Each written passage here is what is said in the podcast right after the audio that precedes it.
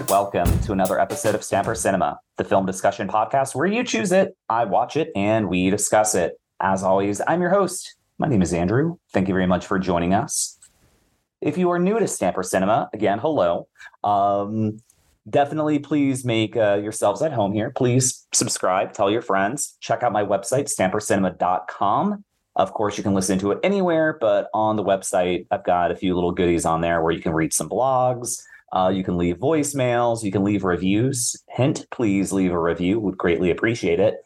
And I don't know, there are a couple other little fun features there. Also, there's even an invitation if you'd like to be a guest on Stamper Cinema.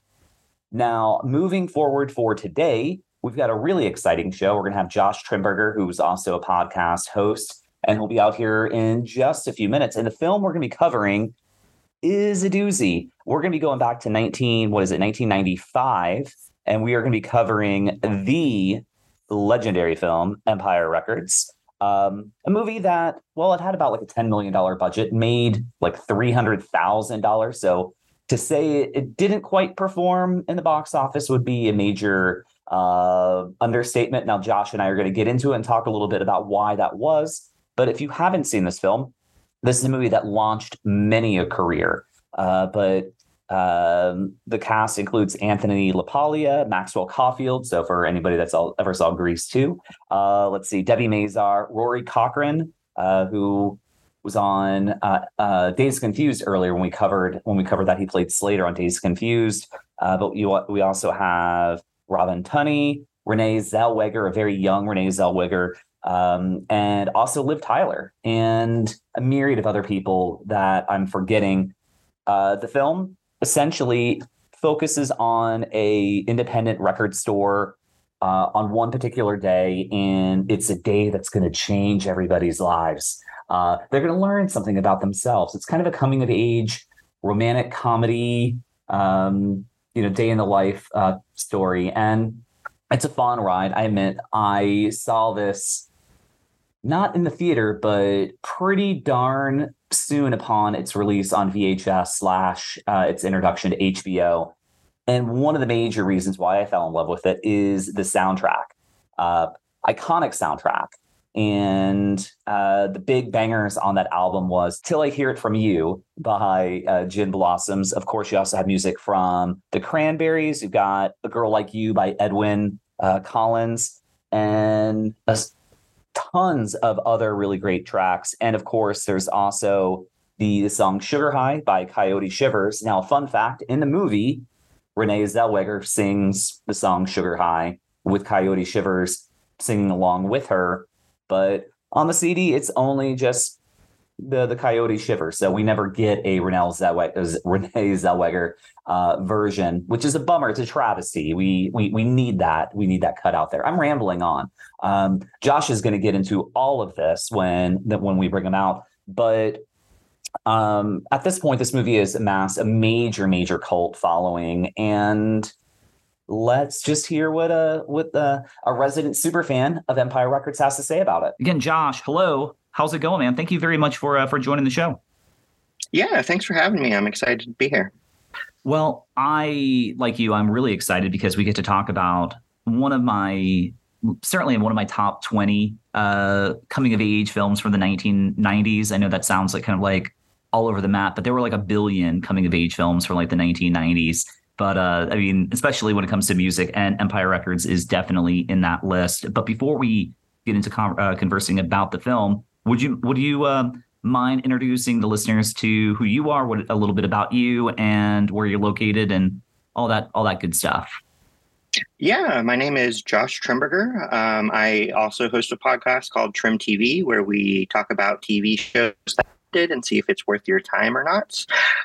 In my day job, I work for one of the biggest investment banks in the country in their cryptocurrency unit. So I'm one of the few people who can say they actually have a legitimate cryptocurrency job. So that's always fun. I'm a former minor league hockey player. TV and movie fanatic. And I am based in Dallas. Awesome. Now, how long have you had your podcast going? So I think I've done that one for about 6 months. Before that, it was more like video essays. And then before that, it was more of a blog. So it's the latest iteration is podcast. And that's been about 6 months. Right on. Now, for somebody that's also big into television, what are some of the shows that you enjoy watching? So I'd say my favorite comedy is probably Veep. And then Saturday, so like 2 or 3 days ago, we just filmed The Expanse. So we talked about The Expanse sci-fi show for probably like 2 or 3 hours, and that should be coming out in probably like a week or two. I don't know if I know anything about Expanse. What is that on? So it was originally a sci-fi show, and then sci-fi dropped it and Amazon picked it up. It's based on a book series, and essentially Earth, Mars, and the Belt. There's people out living in the asteroid belt. They're all kind of fighting each other. And it's kind of like the West Wing in space, essentially. Okay, cool.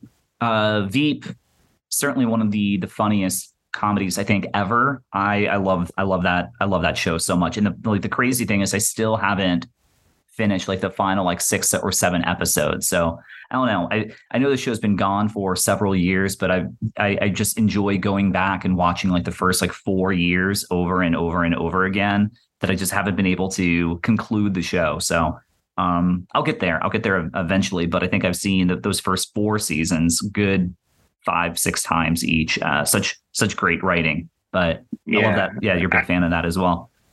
Yeah, I'd highly recommend finishing it. I actually think that has one of the better endings to a series in recent history. So I definitely recommend finishing it. Nice. All right. So Josh, I mean, in the immortal words of The Doors, the time to hesitate is through. Am I right? So I think awesome.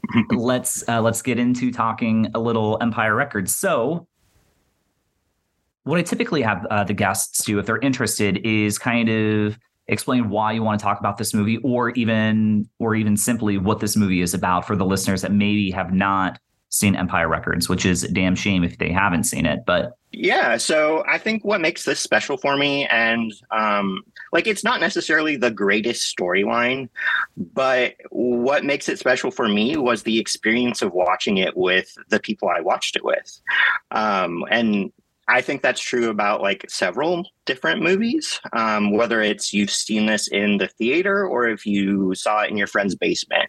That experience adds a lot to the movie. And for me, it was, watching this with like my best friends in high school, and we would just quote it to each other nonstop. And it was just one of those movies that really connected us. And it was one of the first times that I at least saw, myself on screen. Like I'm one of those like weird kids who like doesn't like pop music.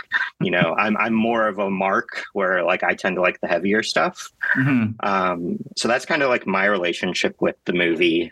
And then for what it's about, Lucas is tasked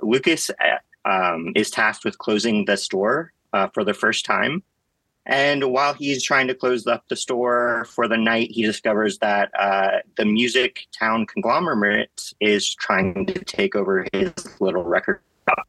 So Lucas ends up taking the deposit he's supposed to deposit into the bank out to Atlantic City and gambles it all away, trying to save the store.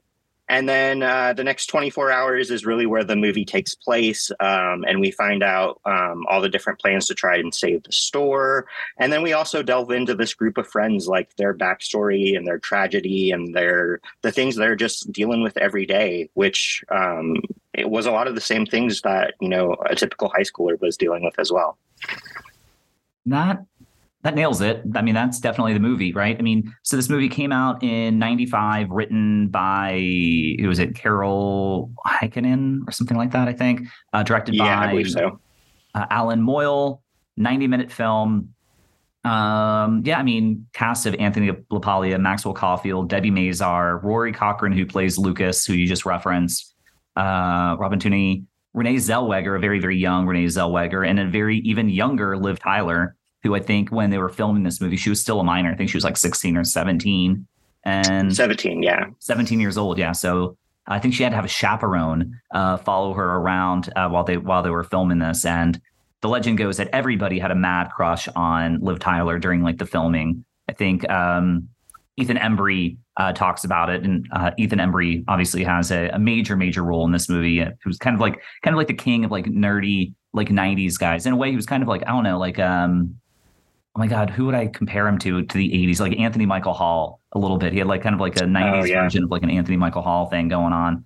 But you mentioned like whether you saw this movie in the theater or in like your buddy's basement. I think the latter is probably the case for many people because this movie really didn't make any money in the box office. I mean, like none. To say it tanked would be a massive understatement, right?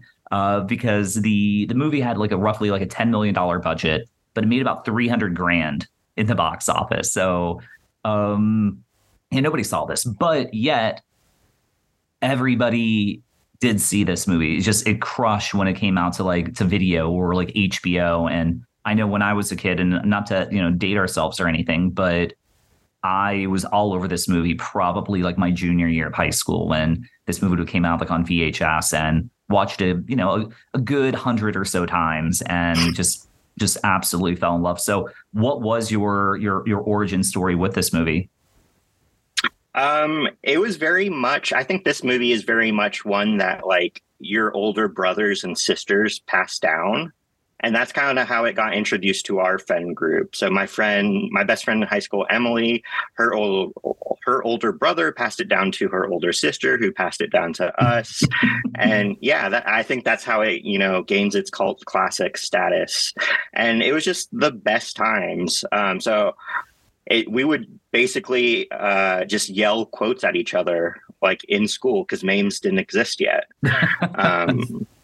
Yeah, so it was just a fun time seeing kids that looked like us, that, you know, acted like us on screen. And that was something we hadn't really seen before. Yeah, no, for sure. And screw it, we'll just get into it right now because you reference like dialogue. This movie is very, very quotable, like tons of little quips. Now, granted, Lucas had the bulk of them, you know, with his... talking like the Chinese guy from The Karate Kid, but there are tons of lines. Are there any that like stand out to you that you definitely like are some of your favorites? Yeah, so I actually wrote down a couple when I was taking notes. My life has reached its pinnacle. Love that one. I'm guided by a force much greater than luck. Who knows where thoughts come? They just appear. We mustn't dwell, not today. We can't, not on Rex Manning Day. Always play with their minds. Mm-hmm. I don't feel the need to explain my art to you. Damn the man, save the empire. Damn the man, save the empire. Yeah, I say that to this day, almost daily. And then one that I found that was cut out. It's on the DVD, but I was in Denver last night and watched it again, so I had to rent it from Apple, and they actually cut it out. So it's when Rex Manning gets propositioned by Corey for oral sex. He's really not into it. So he grabs a bottle, or he unzips his zipper, grabs a bottle of blue cheese, shakes it, and goes, "Do you like the taste of blue cheese?" So they actually cut that from the rental, but it is on the DVDs because there are several different versions of this movie out in the wild. You know, that's a really interesting point because of the fact that this movie, there are a lot of different versions and shit. I mean, there's basically almost like an entire movie that's been deleted, really, because the movie has like well over a half hour, like somewhere, I think like close to like 40 minutes of deleted material. The studio wanted a film, the director wanted a different film, and then they had a bunch of things. They cut out characters or a few like actors in the movie that they just completely cut out.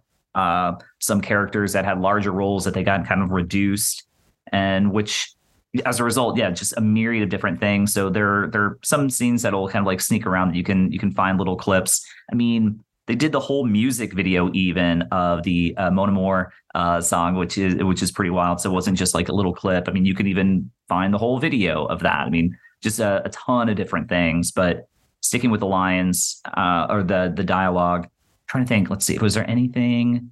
I think you said always play with our minds. I think you did say, was it Welcome to Music Town? May I Service You? A little Renee Zellweger there. Oh, yeah. I referenced it a little while ago, but What's With You? Yesterday you were normal, and today you're like the Chinese guy from The Karate Kid. What's with you today? And then Lucas goes, "What's with today? What's with today?" Mm-hmm. I already said in the immortal words of The Doors, "The time to hesitate is through," and of course, as always, "Damn the man, save the empire." Save but the empire. Love that one. Quotable. And I admittedly, going back and watching this movie, I hadn't really seen it in years. And I'm not going to say the movie holds up or stands up, because the movie is not fantastic. It's a simple story, but it's enjoyable, and it does take you to a very, very specific time, a time where record stores existed, because I don't even know if they do anymore, really. I can't. I can't think of one. Like, not in that sense. I mean, they're like stores now, like record stores are back to the whole idea of a record store. So kind of like vinyl stuff, right? I mean, we've got a couple here in the Atlanta area. I'm sure Dallas have them. I lived in Austin, Texas for several years, and we've got a few down there. But now, are you from the Dallas area originally? I was born here, but I actually grew up in Birmingham, so not too far from you. Right on, man. Right on. Okay, so I'm trying to think. Let's see. We referenced kind of things that immediately get cut, but I'm sure in your research you saw this, something I was not aware of at all, but Tobey Maguire was originally supposed to be in this film, and he kind of bailed because he wanted to pursue the idea of being a writer, which I find very fascinating. What this movie would have looked like with a very young Tobey Maguire. I imagine not too much different, but it is kind of funny to think of where his career would be, because I mean, this movie did launch several careers. So, oh yeah, would he have been Spider-Man? I don't know, but it is interesting to think of a world where Tobey Maguire is in this movie. Yeah, I saw that as well. Apparently, they cast him as a character named Andre. There was another character that got cast. I believe it was an Asian female. You can see her in some of the background scenes. If you see anybody with knee pads on, that was the female character that got cut out. But yeah, apparently at the time, Tobey was battling alcoholism, and he said he had a screenplay he wanted to write, and, you know, he went to the director and just explained everything. And, you know, luckily the director was like, "Yeah, man, go take care of your mental health. Yeah, that's fine. Go back to LA. We'll cut you out of the movie. It's all good." Mm-hmm. So it's always good to see a director being kind, because, yeah, I mean, there's always those stories of like just the asshole director. So always glad to see them trying to take care of their people. Yeah, no, absolutely. Absolutely.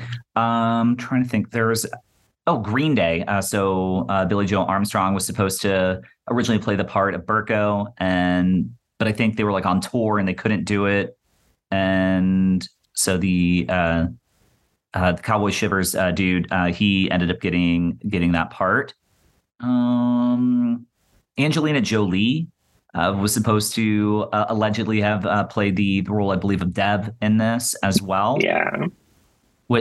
They said that she was just too powerful. I guess like she did a couple of script reads with the cast, and they said she was like too good. She was essentially just taking all the focus away. So they're like, yeah, this probably isn't going to work. We need somebody a little lesser known. I love stories where you hear about whether it's an actor just completely like not really overacting, but just like crushing it so hard that everybody feels weird, or just in the ways of music, just like the old story of like Les Claypool trying out for like Metallica, and then like them being like, "What the hell? This guy's insane. Not like too good. Sorry, Les, but you can't be in Metallica." But I love these stories where you hear these really killer performances, and they didn't get the part because they were too good for something. I don't know. I'm always fascinated by those stories. Yeah, and like I totally get that aspect too. It sounds weird, like, what? This person's too good to play this role. But like I've seen like TV shows where It's like this person is acting so well. It's like they're in a different movie or a different show, and they're just like crammed into this. And it, their part is good. It just doesn't work because actors can't keep up with them. Yeah. You mentioned earlier that you kind of like identify with, you know, some of the characters in this movie. Now, I guess, what did you actually specifically about like jobs? Did you have any high school jobs yourself? Obviously, this takes place in a music store. Did you have any fun high school jobs that you kind of latch onto when watch this movie?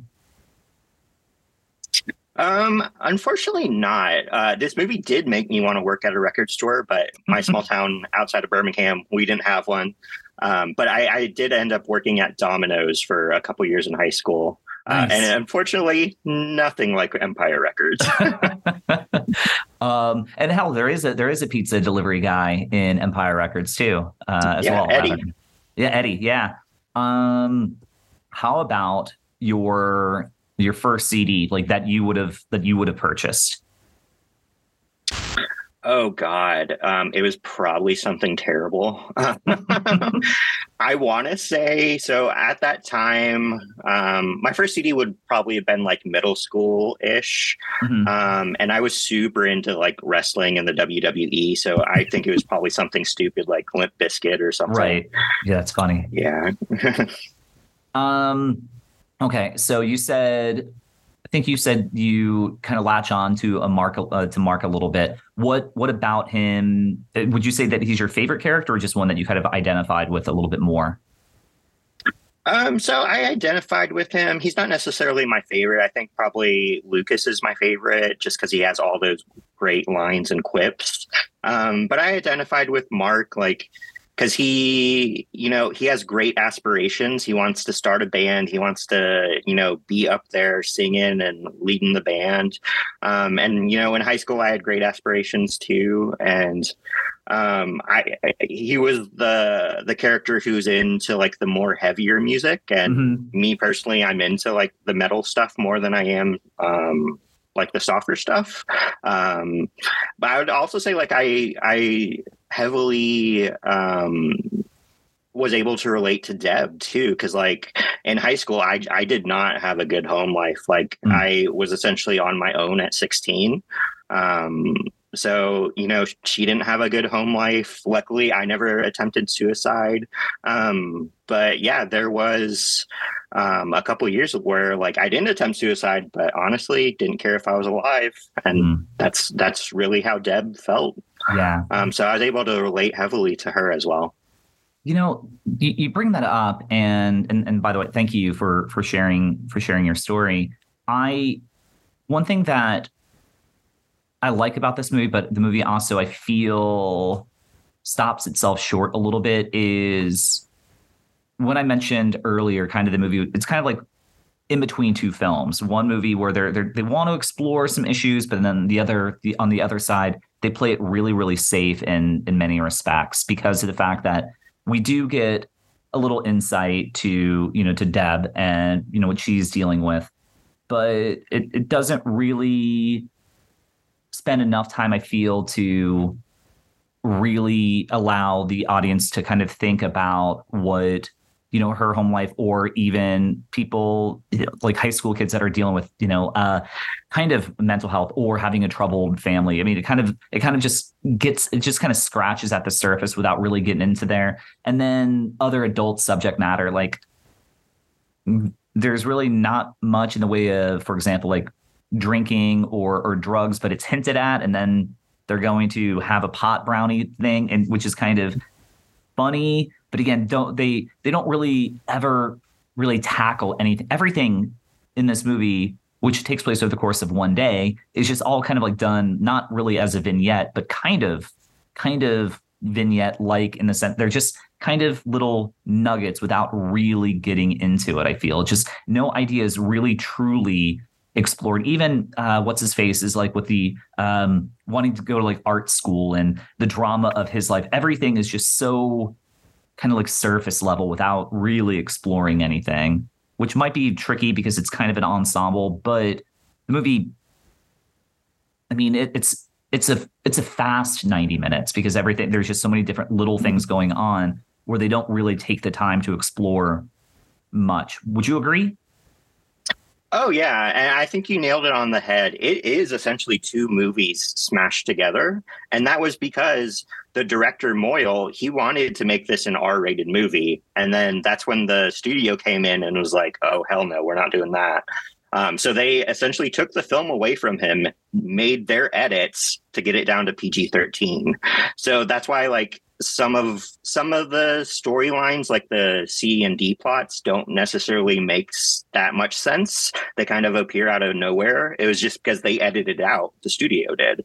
Mm-hmm. So yeah, I totally agree that I want to see that original R-rated director's cut. I don't know if we ever will, but I feel like that would just make this movie even better. Yeah, the Snyder cut of Empire Records, yeah.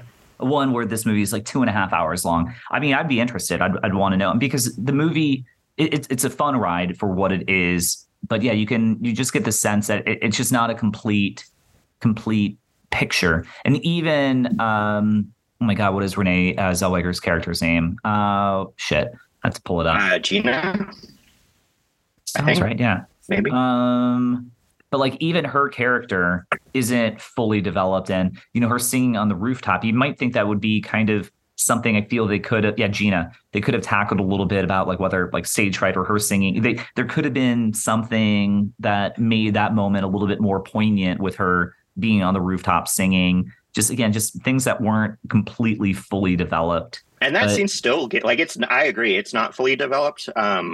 Like the extent we see of her nervousness is her just like shaking her hands like mm-hmm. nervously, which it definitely could have been developed more. But that scene still gives me goosebumps. Yeah. I love her singing on that. And I'm very sad to see that we didn't get.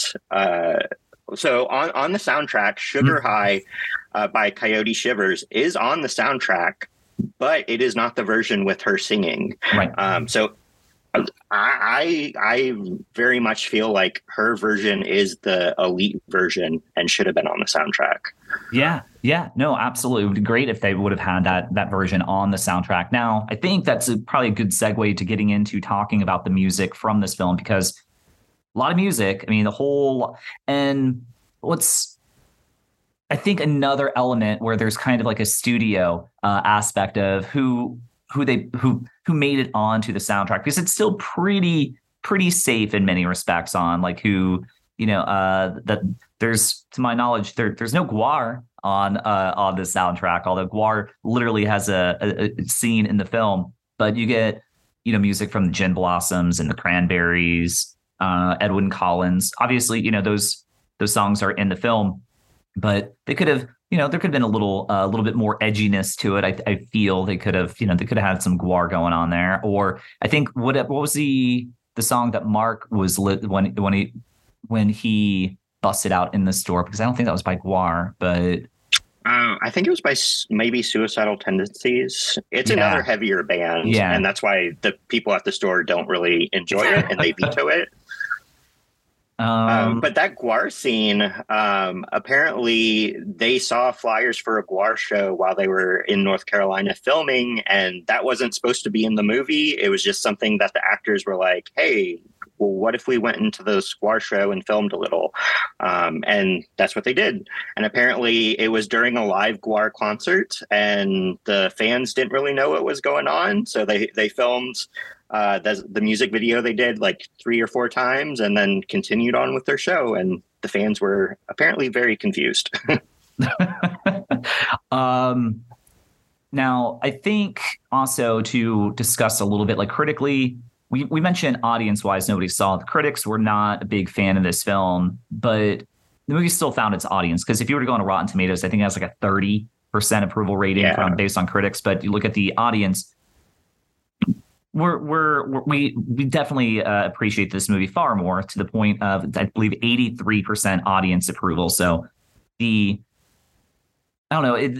something very just endearing and fun about this movie that, again, just even though it's very, very surface level and doesn't really take a deep dive and explore anything at all, there's still, it's just a fun movie. And even then, it was fun by those that watched. Like I said, immediate like cult status when people did discover this movie. It wasn't a movie that needed 10, 15, 20 years to find its audience. I mean, like from the go, the moment that this movie hit like HBO or VHS, everybody was sharing this movie. Everybody loved it. I don't think it hurt that Liv Tyler being in it. It was kind of, you know, it was just kind of like, hey, here's a movie with Liv Tyler, because now she's doing a music video for Aerosmith and which, you know, obviously lit some, you know, created some fan buzz there. But this movie, it's interesting because you often hear a movie that develops cult-like status.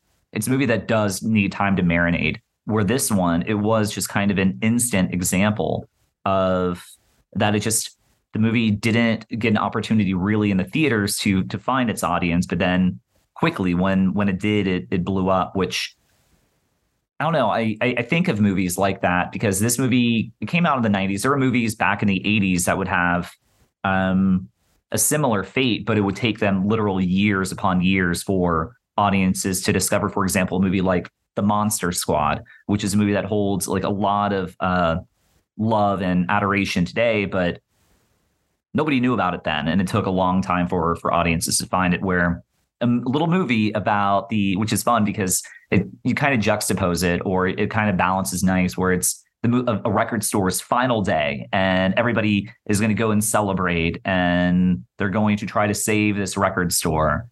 And in a way that they kind of did, this movie kind of saved itself. Like, hey, nobody's going to see this in the theater, but we're all going to love this movie. And we're all going to appreciate this kind of imperfect yet highly enjoyable little piece of a 90s, I don't know, like coming of age comedy drama, if you will. Yeah, I don't think the studio did this movie any favors at all. So they were really into it at first. They tested it, I think, around LA with like a white middle class audience, tested phenomenally. And then they tested it again with in a Hispanic neighborhood. And there are zero people of color in this movie. Yeah, it is zero. Lily white. So, of course, those people can't find people to relate to in this movie. So, of course, it scored much lower. And that freaked the studio out so much that they originally had like this big billing for it. They were going to promote it. It was going to be in 2,000 screens across the country. So once that bad review happened, they ended up pulling this and only showing it on 87 screens. So not even 100. And that was like a far cry from the 2,000 that they were supposed to show. So yeah, the studio just, I don't know why they got so scared. Like they invested $10 million in this film and then just for some reason got scared at the last second to pull the trigger. Yeah, I'm literally going through the cast. I can't believe how it escaped me. But yeah, there's, I think with the exception to like one Asian female, there's not like a single person of color in this entire film. Nope. That's one of the negatives as well. They definitely should have done better with the casting. Even though the casting is phenomenal, they definitely could have added some diversity to it. Mm-hmm. Now, many things in this movie has kind of taken on a new life. Obviously, damn the man, save the empire is a phrase that you hear often. This movie also is very famous for April 8th, which is known as Rex Manning Day, which is something that has created its own little meme life as well. Now, April 8th, to many, is a day to celebrate Rex Manning Day, but it's also April 8th, I believe, the day that they found Kurt Cobain, which, you know, Correct, April 8th, in 1994. So I don't know, just kind of like a little correlation because of the fact that we celebrate Rex Manning Day, but to many also in the music, you know, that we're big fans of 90s music, April 8th is a day that is synonymous with something else. But just kind of like adding to the lore and fascination of this movie. Yeah, I agree. Every year I tend to celebrate Rex Banning Day. So I pop on Empire Records, have, you know, some blue cheese flavored snacks. Yeah, it's a good time. It's a good excuse to throw on Empire Records. Now, Josh, I have to know, is there anything, because I mean, this movie, it's a simple story and it's such a short film. And I just want to know, are we doing anything a disservice? Are we forgetting? Are we overlooking anything? If you have any fans in Wilmington, North Carolina, you can actually go visit the outside of the sets. It was a real building. It is, I have the address, 5 South Front Street in Wilmington, North Carolina. And I believe that that mural of Gloria Estefan is still there. What is that address? I'm going to take a look and see how long of a drive that is. What's that address? 5 South Front Street in Wilmington, North Carolina. And while you're looking that up, I would just say to your fans, if you can track down a DVD, that is probably the superior way to watch this. It has about 17 minutes and 4 scenes that are extra to the one that you can find on Apple for rent or to buy it on Apple. But that one truly does add a lot. Because they ended up cutting a lot of the transitions. So like we were saying earlier, some of the characters just like pop up without much of an explanation. And there's a line at the end. So at the end of the movie, the heroes essentially win. They save the store. They're trying to make up $9,000 because that's what Lucas lost at the casino, and that's what they need to pay the boss back.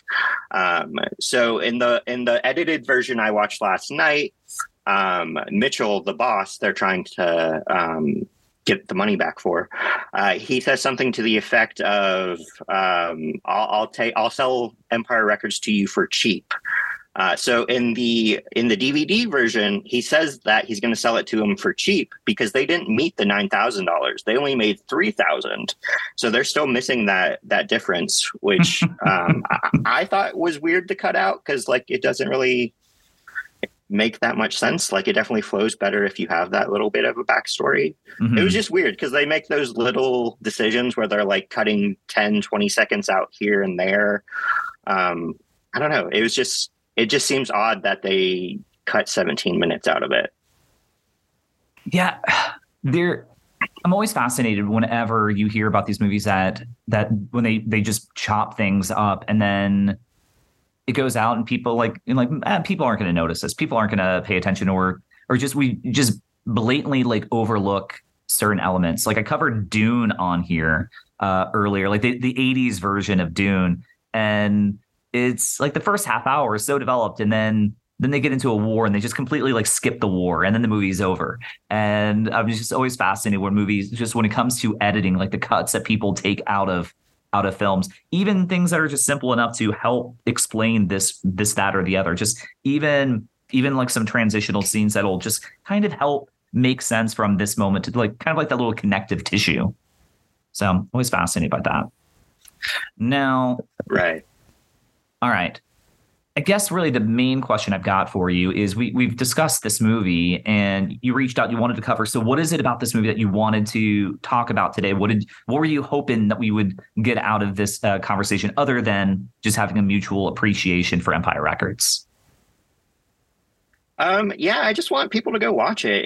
It's you know, it's become more popular, but honestly, not enough people are talking about it. I know it's from like 96, so it's pretty old and out of people's, you know, thought process. But yeah, definitely check it out. If you have a group of music loving friends, definitely get together, throw this on and, you know, dance, sing along, just have a good time. It's a fun time. And I highly recommend it. I love that. Now, in our final couple of minutes, when we talk about, because this movie is also well regarded because of its soundtrack, do you have any other like 90s or even maybe even 80s films or early 2000s, like soundtracks are some of your favorites? None that come to mind. I like Some of the stuff, I think it's Hans Zimmer does, even though it's more like instrumental stuff. But I think he's probably the best soundtrack person in the game. Just like whatever he touches turns out phenomenal. Yeah. Yeah. Regarding like Hans Zimmer, I'm always fascinated by him because if you look at his stuff that he was doing in the 80s to where his music has kind of like grown, it's just completely different. Like, I want to run through just while I've got you here. Yeah. So, like, for example, like you often will think of like Hans Zimmer now with like some of the stuff that he's done with Christopher Nolan, like so like Batman and Inception, kind of like these really, really big pieces of music.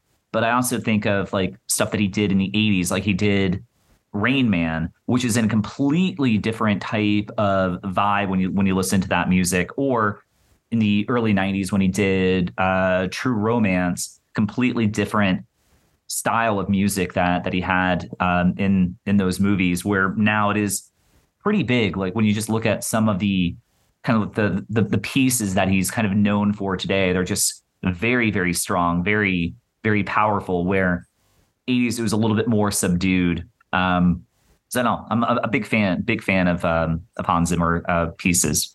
And I'm trying to think. Like some of those producers can get pigeonholed in like, oh, I can only do action or I can only do comedy, but like he can do anything from action, comedy, animation, like whatever you have on film, he's going to create the perfect score for you.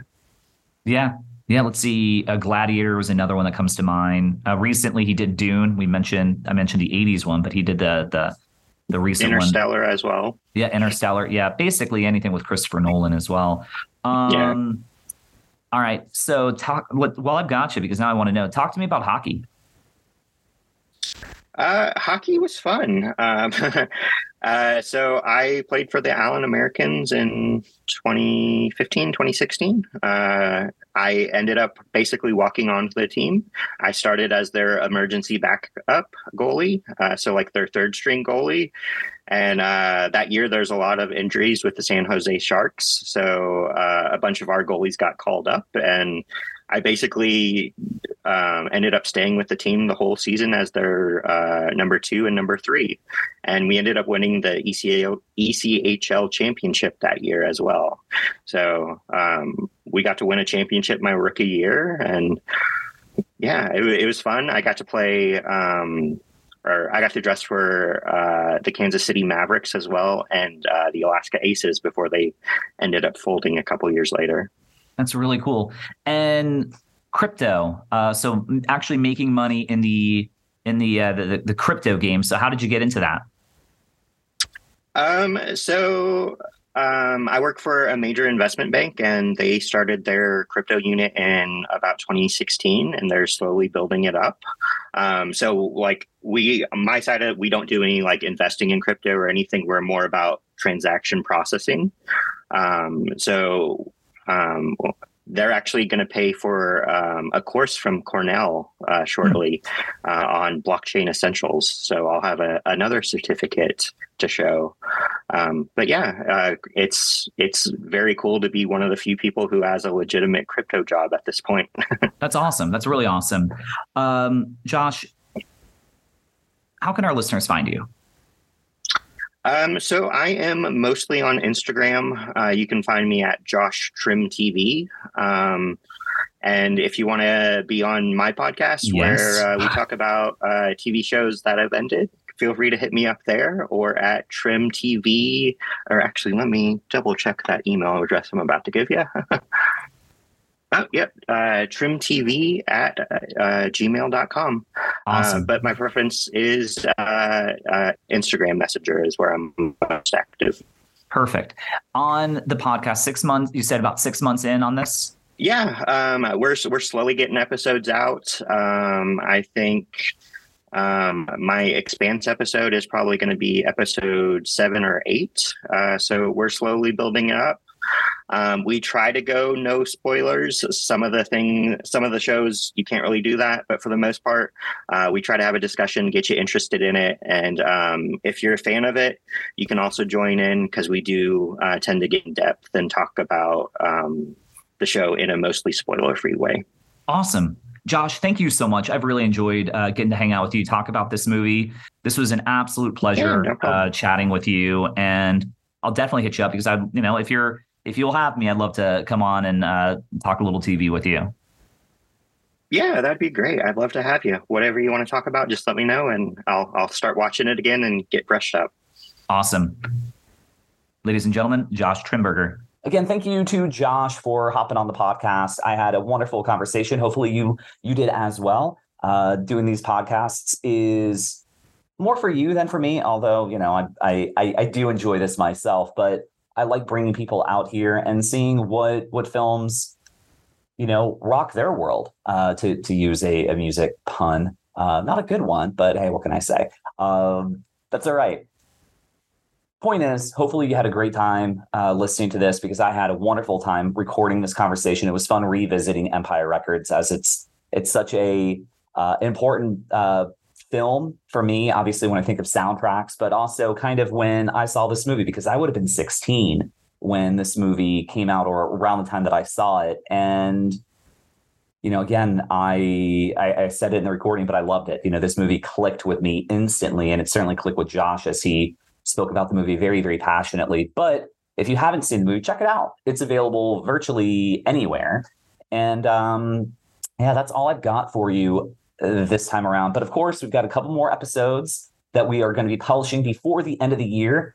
And be on the lookout, because we'll be coming at you again real soon. Again, if you haven't subscribed already, please subscribe to Stamper Cinema. It's available on whatever podcast platform you're listening to it right now. And of course, you can always subscribe on my website, StamperCinema.com. But until next time, this is Andrew saying thank you very much for listening to Stamper Cinema.